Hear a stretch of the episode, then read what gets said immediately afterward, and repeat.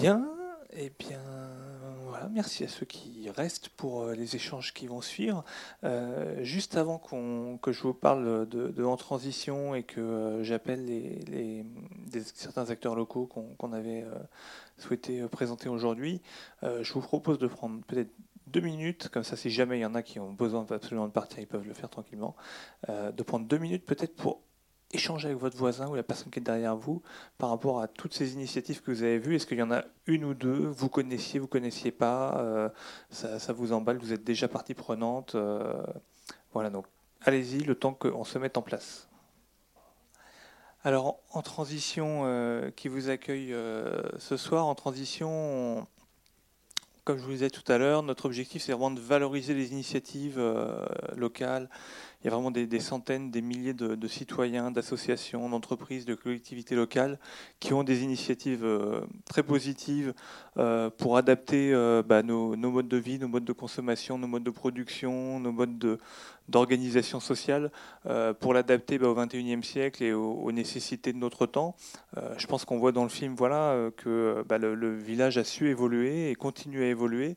Et, et, on, voilà, et on sait qu'on a besoin d'évoluer plus que jamais aujourd'hui euh, avec les, enjeux des changements climatiques, euh, euh, des crises économiques, etc. Enfin, je ne vous fais pas le, dessin, vous, vous, connaissez ça aussi. Et, vraiment, nous, l'objectif, c'est de montrer bah, qu'il y a plein de solutions qui existent, qui sont à portée de main, qui émergent, qui sont positives, qui sont possibles. Donc on organise des événements euh, comme des projections. On a une deuxième projection jeudi pour ceux qui sont fanats des projections au, 3 mâts aux justice. Euh, on organise des conférences, euh, des, des, visites, voilà. Et puis on a un projet aussi d'édition de guide Demain en poche le guide pour Angers le Maine-et-Loire, euh, qui donnera justement bah, des, pistes sur ces solutions dans tous les domaines, alimentation, éducation, énergie, habitat, euh, parce que bah, pense que tout ça est relié en fait et qu'on ne peut pas euh, bouger un morceau sans être amené à tout bouger. Je pense que le film montre bien ça aussi, le fait qu'il y a vraiment une cohérence dans, une approche de, la vie. Et, donc ce guide, voilà, on projette ce guide, c'est aussi de référencer, bah, de donner ces pistes et puis de référencer 300 ressources locales d'acteurs qui sont impliqués pour faire avancer les choses. Euh, on est en phase de financement participatif, donc vous pouvez vous contribuer à cette initiative, en faire partie et la faire décoller. Demainenpoche.fr et puis diffuser hein, sur le stand. On a des affiches, des tracts. N'hésitez pas à en diffuser autour de vous. Ce soir, on a avec nous trois acteurs. Alors, c'est que des messieurs, mais je suis sûr qu'il y a plein de femmes dans leur initiative. Hein, n'hésitez pas. je vais donner d'abord la parole euh, à ça y est, son Emmanuel pour Envie de saveur. Voilà. Tu as un micro? Vas-y. Oui, on dirait bien qu'il marche. Euh, bonsoir, donc euh, Emmanuel. Je suis bénévole à Envie de Saveur, une épicerie associative située à, La Pommeraye, à une trentaine de kilomètres d'ici. Envie de Saveur, créé en 2012, qui a ouvert ses portes en décembre 2013. Euh, l'idée de base, c'est de réunir euh, producteurs et consommateurs dans, la gouvernance de, l'association pour valoriser en priorité les produits locaux et les produits bio. Euh, deux salariés à, temps plein. On est une entreprise solidaire d'utilité sociale. Depuis, depuis un an, on a l'agrément. Une dizaine de bénévoles dans le noyau dur, et puis après, on monte facilement des fois une trentaine de personnes. C'est loin d'être isolé dans le secteur. Mais je pense qu'on est assez dynamique dans le secteur là-dessus, parce que justement, il y avait euh, en septembre la première euh, rencontre faite des, épiceries associatives euh, et coopératives à, Rabelais. voilà, c'était, ça montrait justement cette dynamique avec une dizaine ou une douzaine, je ne sais plus, de, d'épiceries dans le département. Hein. Voilà. Et puis un petit guide qui a été édité pour aider les gens à monter leur propre épicerie. Oui, euh, bah, un gros travail qui a été fait par les, bénévoles de l'épicerie de Rabelais, qui, existe depuis 10 ans et qui est une des plus actives euh, dans le secteur. Euh, donc c'était pour leurs 10 ans qu'ils ont, ont organisé ce forum. Et effectivement, on avait des épiceries qui venaient même d'assez loin. On était jusqu'en Bretagne. Et, ce sont des, et sur un créneau assez restreint qui était l'épicerie collective en milieu rural. Donc c'est la preuve qu'on trouve des initiatives comme celle-là. Alors, je passe maintenant la parole à Alain pour Accueil Paysan qui est mentionné dans le, dans le film. Alors, Alain, qu'est-ce qu'Accueil Paysan? Oui, bonsoir. Euh, d'abord, merci pour ce film, parce que je me retrouve tout à fait dans ce, dans, ce film qui, qui défend un peu les, les mêmes valeurs qu'Accueil Paysan. Alors, Accueil Paysan, qu'est-ce que c'est?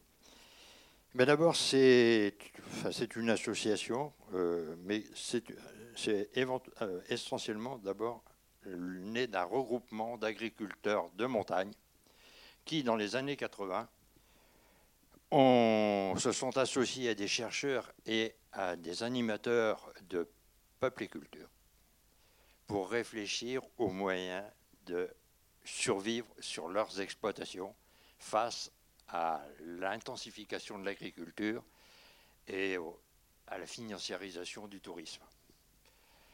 Et c'est ainsi qu'en 87 est né Accueil Paysan sous forme d'une association, association qui maintenant se décline en une fédération nationale, la FNAP, et des associations régionales et départementales. Alors, euh, c'est une association, euh, Accueil Paysan, mais c'est aussi un label. C'est-à-dire c'est un, un, label d'accueil en milieu rural. Alors, c'est de l'accueil touristique, euh, accueil terre sociale, par exemple avec vacances et familles, euh, de l'accueil euh, pédagogique, avec des fermes pédagogiques et de l'accueil de scolaires.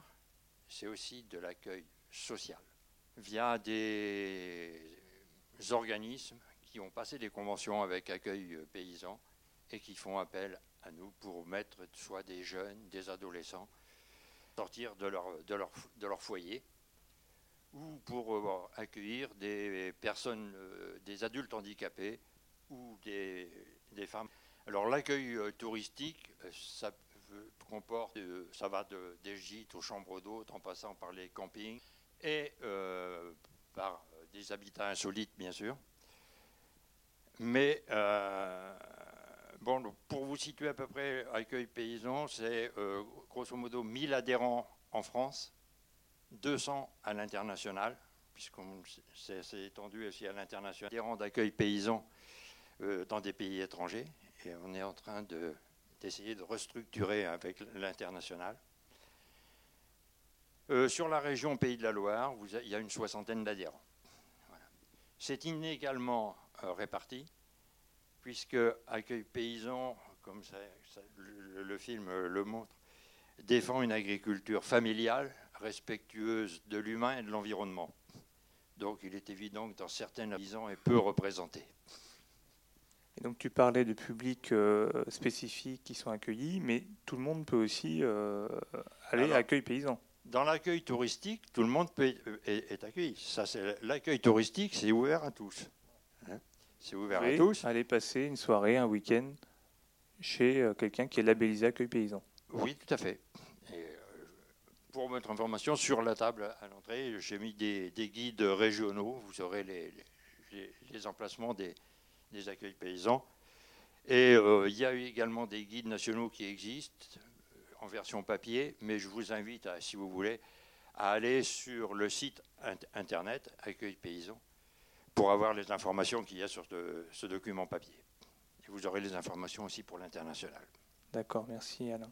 Alors maintenant on passe la parole à, Pierre, puisque euh, étant donné le nom du, film, il était difficile de passer outre euh, le, rapport avec le projet éolien. Euh, projet éolien citoyen, donc vous avez, bien vu, c'est pas un, investisseur, un promoteur industriel qui, fait le projet, c'est la collectivité avec des citoyens localement. Et euh, voilà. Et donc en Maine-et-Loire, il y a aussi des projets de ce type qui existent et qui sont justement aussi en recherche de, de, citoyens ou de contributeurs pour les aider. Bah, merci. Donc bonsoir Pierre. Euh, super pour la projection. C'est vrai que ça a très bien expliqué euh, l'état d'esprit du groupe que l'on anime, qui est euh, situé dans un village pas très loin non plus, plutôt autour de Chemillé. C'est l'association Atouvent-Chemillois. Où les éoliennes, nous, c'est pas les premières. On en a vu pousser un parc, deux parcs, trois parcs. Et puis bah, c'était toujours acheté par des investisseurs, dont c'est le métier, et très bien. Euh, mais jamais par les gens du coin. Et l'initiative, bon, euh, un petit peu différente, mais dans, l'esprit de ce qu'on retrouve dans la projection, euh, c'était de se dire, ben, on était 90, nous, dans une petite coopérative, on avait acheté un toit solaire. donc c'est tout petit hein, comparé à des projets éoliens.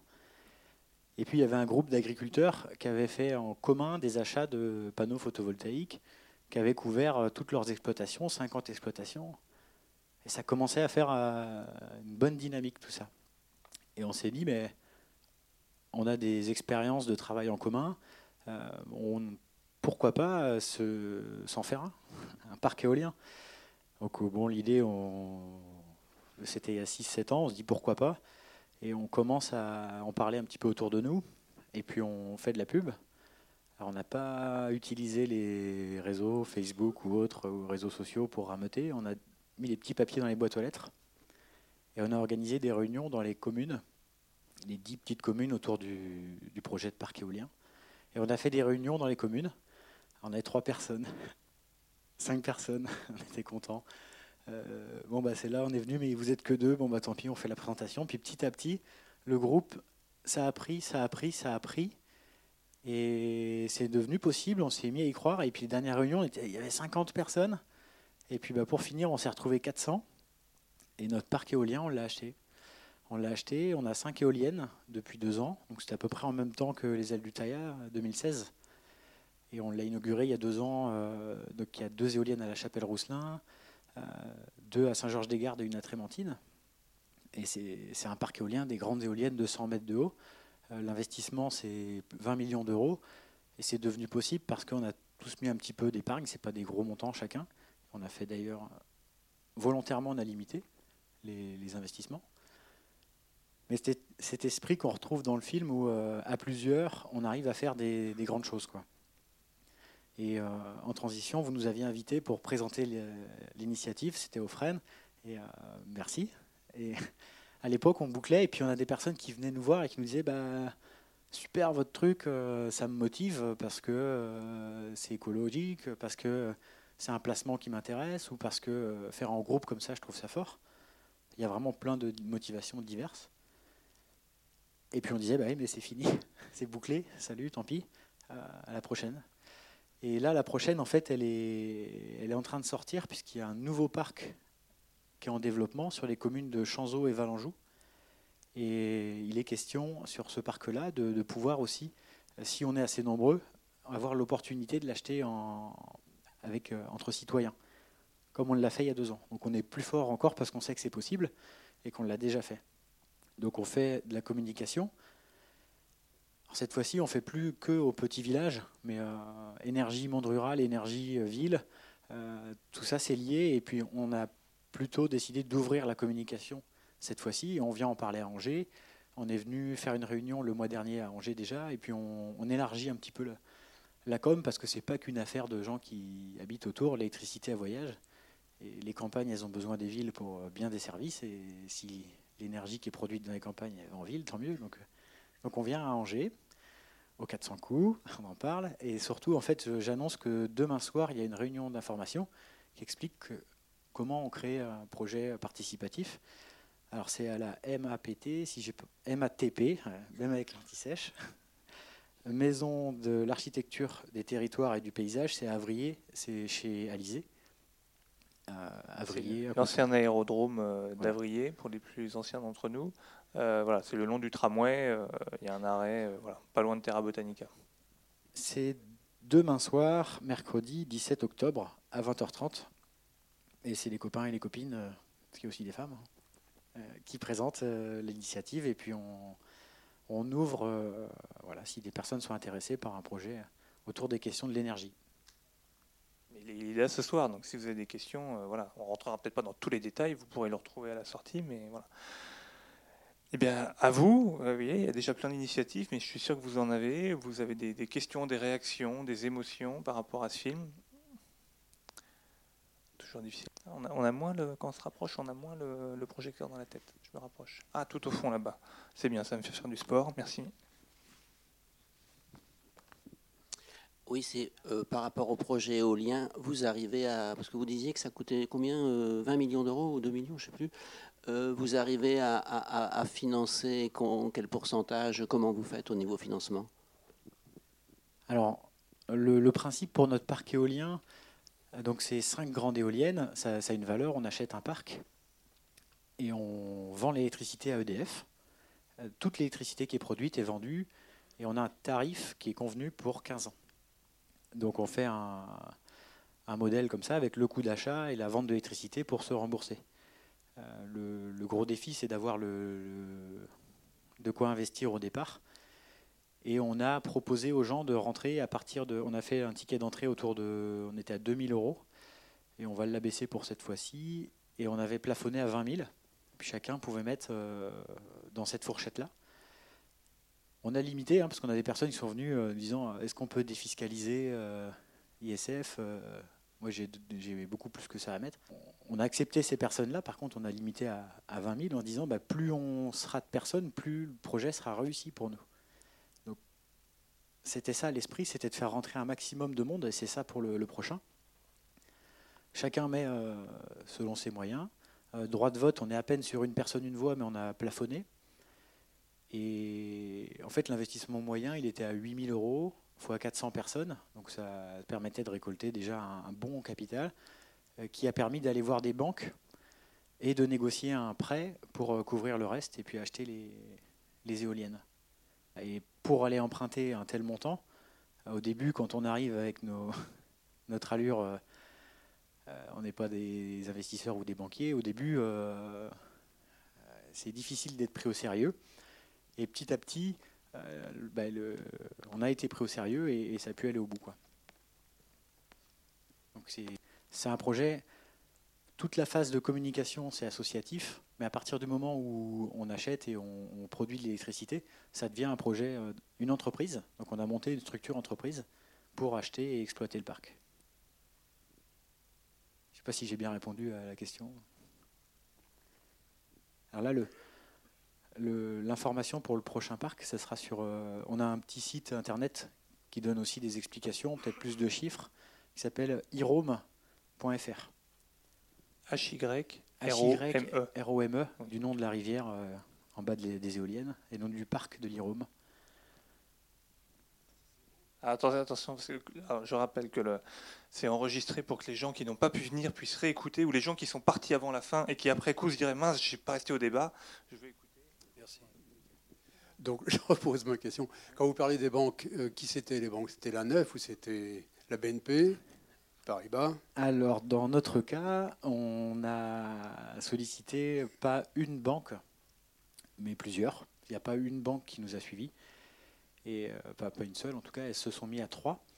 Et euh, pour l'investissement, là, il y a eu une banque solidaire qui s'appelle Banque Triodos, qui est une banque belge qui était partie prenante. Et puis euh, sinon, c'était deux banques plutôt spécialisées dans les investissements dans les énergies, euh, Natixis Energeco, c'est Groupe Banque Populaire, et puis une troisième banque euh, également, avec BPI qui a aidé aussi. Et ils font leur bénéfice avec l'argent que vous leur empruntez, ou ils font le bénéfice avec l'argent que rapportent les éoliennes? Ah, alors en fait, on a, nous, contracté un emprunt. C'est pas pour vous embêter. On a contracté un emprunt euh, emprunt avec euh, des taux qu'on a définis, qui étaient plutôt favorables, plutôt bas. Et le remboursement de cet emprunt est fait par la vente d'électricité. Et autant dire, les premières années, on, rembourse beaucoup. Donc les premières années, on ne gagne rien. Et au fil du temps, c'est un investissement long terme. les banques sont, quand les banques seront remboursées, ça commencera à, rapporter un peu aux, citoyens qui se sont engagés. Pardon, si par rapport à la question, euh, ce n'est que de l'emprunt, s'ils sont pas les groupes, euh, les banques ne sont pas actionnaires du parc. Si ça répondait peut-être plus à votre question. Le, rendement des, éoliennes par rapport, parce que les panneaux photovoltaïques c'est de l'ordre de 10%.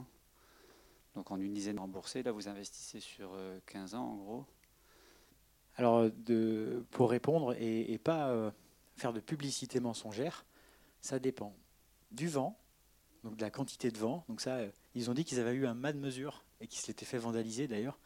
Euh, nous, on a fait pareil, on a mis un mât de mesure et puis on, définit des, probabilités de vent donc, euh, qui nous donnent la production. On se base là-dessus. ça dépend du taux d'emprunt, ça dépend du prix d'achat, ça dépend également bah, des conditions de maintenance. Il y a plusieurs facteurs qui viennent, qui viennent jouer. Aujourd'hui, chaque euh, parc citoyen a sa propre, son propre rendement en fonction de son exposition aux ventes, son prix, enfin tous les facteurs que j'ai cités. Et euh, vous dire un rendement, euh, si je vous donne un chiffre comme ça, je serais accusé de, publicité mensongère si demain vous mettez dans ce parc-là et que vous n'avez pas ce rendement-là, vous pourrez dire et le gars du 400 coups. Et quand on a fait notre communication, on n'a pas donné les chiffres, on a vraiment communiqué sur un esprit un peu comme euh, ils font là, en disant en se mettant à plusieurs, on y arrive. Euh, il faut de l'électricité, euh, il faut pourquoi pas la produire localement, pourquoi pas. Et puis de, faire en sorte que ce soit pas idiot économiquement. Et les gens se sont engagés déjà sur, cette, sur le principe de faire ensemble. Et puis une fois qu'on a été associés, là on était en cercle privé, quand on a tous pris une part, là on a déballé tous les, tous les plans comptables et compagnie et là, les gens ont vu et ils ont pris leur décision de mettre une, deux, trois, quatre, cinq, six parts. là, du coup, j'ai pas répondu. j'ai expliqué comment ça marche. Oui, vous avez dit que vous, aviez, vous vendez l'énergie euh, produite par les. Euh, pourquoi vous n'avez pas, euh, vous ne vendez pas à, Enercop, oui, ou d'autres qui sont plus orientés, enfin qui s'engagent à fournir une énergie d'origine naturelle Bonne question. Et hyper dans l'esprit, je pense qu'on aurait été beaucoup plus proche. D'ailleurs, on est client Enercop. Parce qu'on est pendant tout, tout, le chantier, on a consommé de l'électricité, le temps de construire, et puis nos, on a été, on a pris un abonnement Enercop. Euh, par contre, pour vendre, c'était possible qu'avec des contrats d'achat EDF, euh, e ERDF. Et pour sécuriser les banques et pour rendre le projet possible, on n'a pas vraiment eu le choix là-dessus. Je pense qu'à l'avenir, on l'aura. Et voilà, les principes de rachat n'étaient pas pareils. Aujourd'hui, euh, on était sur un tarif garanti et c'est ce qui a permis euh, au parc d'être possible pour entrer dans la technique. Aujourd'hui, on est sur un système d'appel d'offres où là, on pourra vendre à des. Aujourd'hui, ça deviendrait possible. Oui, moi je voulais bien rebondir sur, euh, sur cette question-là. de vous, enfin, vous, dans le projet, du coup, vous parliez de trois, de, trois autres parcs éoliens qui avaient été, qui avaient été construits aussi dans cette zone-là. Et du coup, euh, enfin, je trouve ça euh, hyper intéressant et, euh, et, plus enrichissant pour nous, citoyens, de pouvoir le faire collectivement et, de se mettre en commun plutôt que ce soit des industriels qui le fassent, etc. Mais du coup, comment à un moment on vient se concerter sur justement les besoins qui existent et comment une production propre elle vient remplacer justement des productions qui sont d'énergie pas renouvelable et au-delà de de, petits groupes de citoyens qui peuvent se former comme ça, comment, euh, comment une production d'électricité, du coup, elle vient, euh, elle vient aussi en, enfin, en supprimer d'autres à côté, et du coup, de ne pas, euh, de pas être dans une accumulation d'initiatives qui est...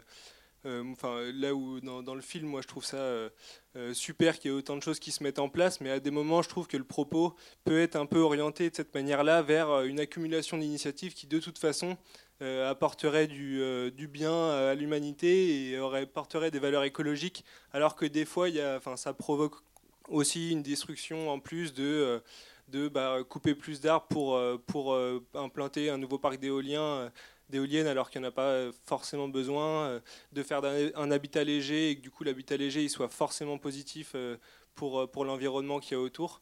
Comment du coup on concilie tout ça un peu politiquement quoi alors là, je suis bien emmerdé. Hein. Merci pour la question. Hein. Euh, je, fais un tout petit bout de réponse, évidemment. Parce que le bon sens, euh, enfin, on ne vient pas euh, proposer des initiatives de, d'efficacité énergétique, de sobriété, de changement de mode de consommation. Et, je pense que on, va être assez d'accord dans la salle sur l'orientation que bah, que, ça, montre, enfin, ce que vous proposez. Là, euh, c'est vrai que le propos était autre. autre euh, dans notre cas, on était face à. Enfin, c'est pas une réponse, hein. c'est encore une initiative de plus et qui va dans le sens de produire. Je suis d'accord. On s'inscrit là-dedans. Ah, après, en fait, ça, s'inscrit totalement dans. Ce qui, le problème, quand même, c'est que jusque-là, on nous dit de toute façon, il n'y a pas d'alternative. C'est le nucléaire, il n'y a pas d'alternative. Et donc, si on, on reste comme ça, bah, on restera avec le nucléaire dans 50 ans. Donc à un moment donné, on est obligé, de faire vivre et de créer et de montrer que c'est possible d'avoir des alternatives pour qu'à un moment donné, on puisse euh, en face ne plus avoir cet argument et du coup viser réellement la fermeture des centrales nucléaires, la reconversion de la centrale au charbon de Cordemais euh, pour qu'on ait d'autres modalités de, production énergétique. Donc il y, un moment donné, on est bien obligé de prouver euh, par le faire euh, par le bas, par les gens qui se mobilisent, que c'est possible de faire autrement, sinon ils ne le font pas.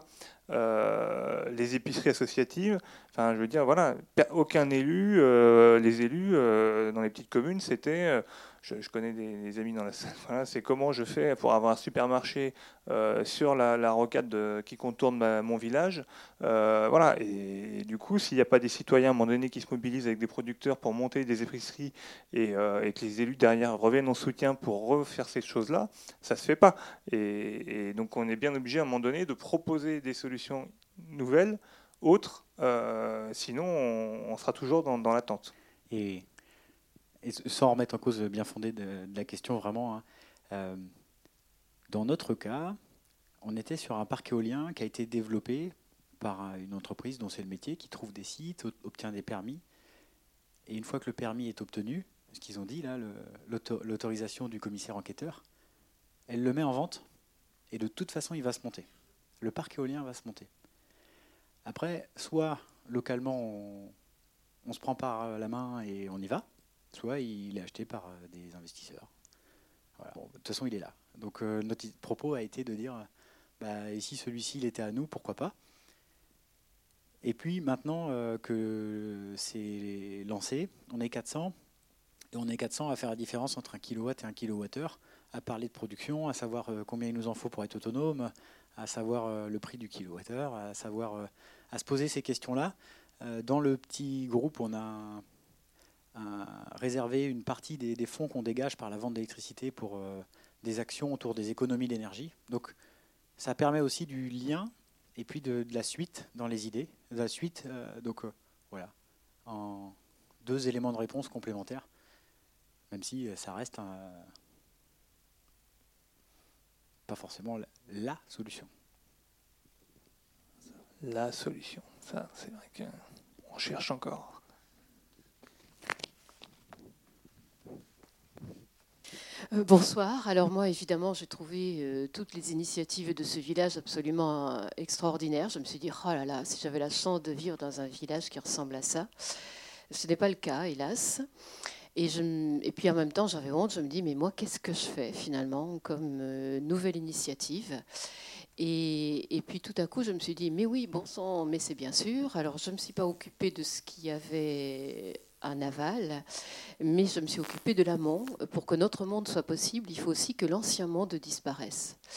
Et donc, euh, je suis très fière, euh, enfin, c'est la seule chose dont je sois vraiment fière, c'est que je ne vais plus dans un supermarché. Et, et Coluche l'avait déjà dit, quand on pense qu'il suffirait que les gens arrêtent d'acheter de la merde pour qu'elle ne se vende plus, pardon pour le gros mot. Mais voilà, je suis fière de faire ça et je me dis que pour que notre monde advienne, il faut aussi que l'ancien disparaisse. Voilà, c'était ma toute petite participation pour l'instant.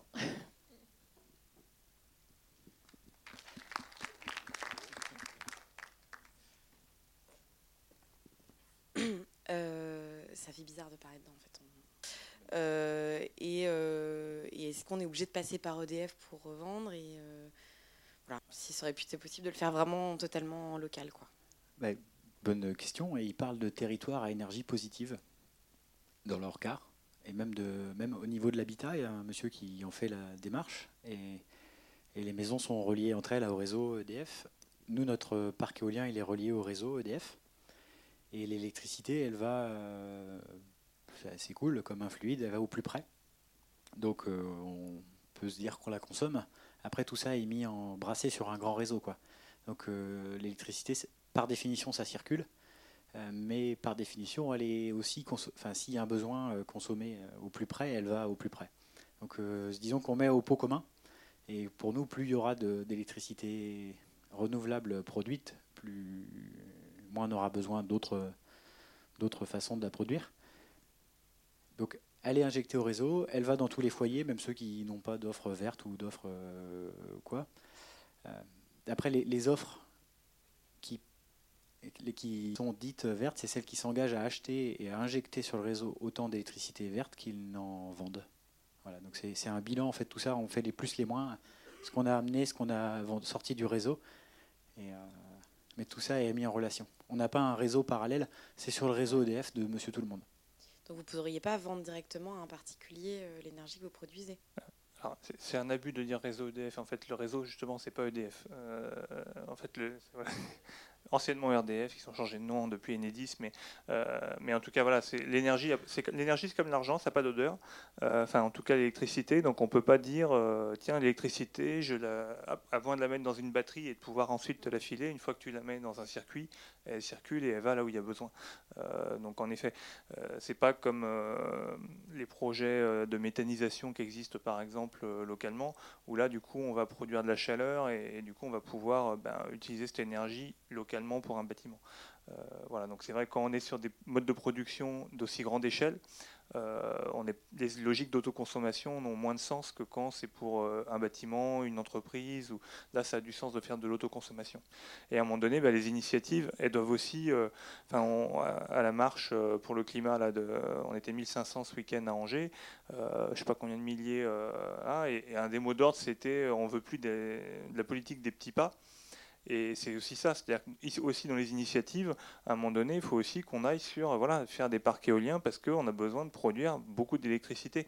Euh, et, quand on dit beaucoup, euh, enfin, c'est pas pour ça qu'on va en produire autant qu'on en produit avec le nucléaire aujourd'hui. on en produira beaucoup moins que ce qu'on produit avec le nucléaire aujourd'hui, mais ça fait quand même beaucoup à produire. Donc il faut, euh, il faut y aller. quoi. J'ai vu une main se lever, puis après il y a le projecteur qui m'a... Non Euh, pardon, euh, j'avais juste un complément par rapport à, la question. Euh, aujourd'hui, il y a des contraintes réglementaires également qui l'empêchent. ceci dit, sur des tailles beaucoup plus modestes, à l'échelle d'un quartier, c'est des choses qui devraient être possibles prochainement, de pouvoir, donc une maison qui a des panneaux solaires et qui vend son électricité juste autour d'elle. Et ça, à ce niveau-là, ça devrait être possible. C'est possible, je crois, déjà en Suisse et en Belgique. En France, c'est pas possible. Dès qu'on arrive sur le réseau, enfin, sur, le, sur la voie publique, on peut plus. Et je suis pas forcément d'accord avec vous parce qu'il faut arrêter avec les petits pas, ça n'a aucun sens pour moi. Parce que comme euh, lors de cette projection, on a vu que toutes ces actions-là, c'est des petits pas.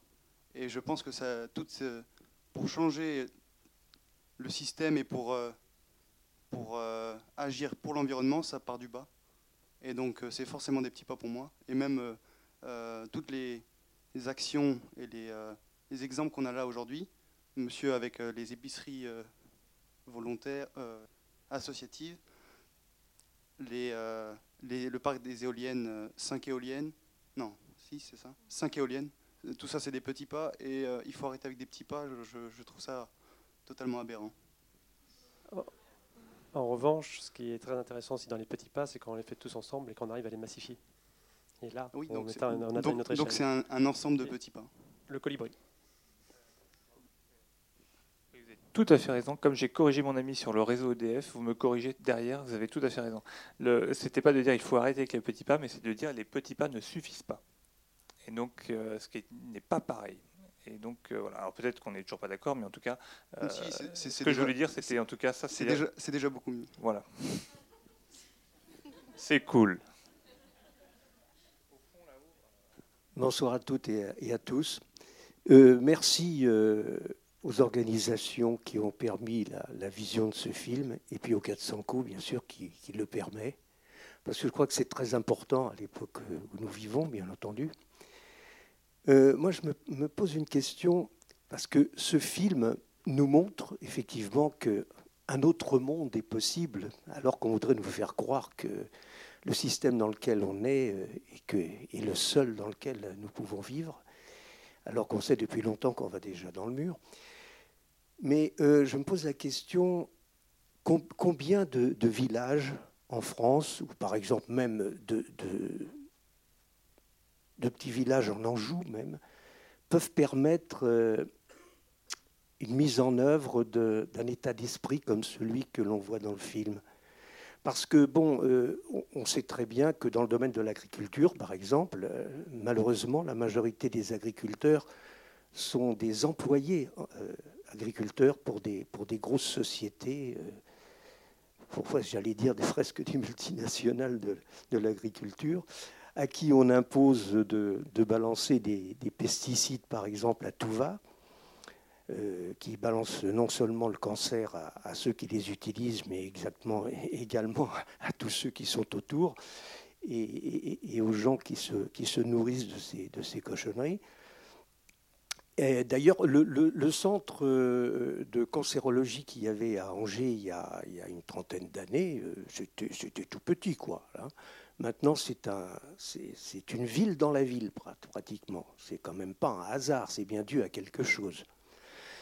Alors, je, trouve formidable ce, film et, je me demande, euh, est-ce que quelqu'un pourrait me dire, est-ce qu'il y a des, possibilités non seulement de, réaliser la même chose avec l'état d'esprit que l'on voit là, parce que les, gens qui font du bio, on sait très bien qu'ils ne sont pas du tout aidés. Euh, on aide l'industrie, mais, mais pas, mais pas l'infirmière, mais pas, pas, pas les, petits, euh, les petits paysans qui font, qui, qui, font des, des, aliments sains et sans problème. Alors, est-ce qu'il y a des possibilités, non seulement dans la région, est-ce que vous connaissez des, des coins où ce serait possible de, que soit réalisé ce qu'on a vu dans le film. Et en France, je me demande euh, s'il y a beaucoup d'endroits où ce serait possible. Euh, tu cherches où est-ce que tu vas aller installer ta maison, ta, maison euh, de, pour faire passer ta retraite, c'est ça? Tu veux qu'on te dise où aller dans le Maine-et-Loire? Il y aura en tout cas, dans le guide Demain en poche, euh, donc nous on référence 300 ressources locales et c'est environ la moitié sur Angers et Première Couronne et la moitié sur le reste du département. Euh, donc c'est bien, ça veut bien dire que euh, voilà, on est bien dans un département où il y a des choses qui se passent partout. et voilà, c'était la preuve aussi d'inviter des acteurs qui, sont actifs. le Chemiwa, c'est vraiment nous. je veux dire, moi j'habite à Angers, je suis urbain même si je suis issu de famille de, la campagne. Moi je regarde le Chemiwa avec admiration et on regarde ce qu'ils font parce qu'il y a toujours plein de trucs exceptionnels qui se autour du centre social de Chemillé, etc.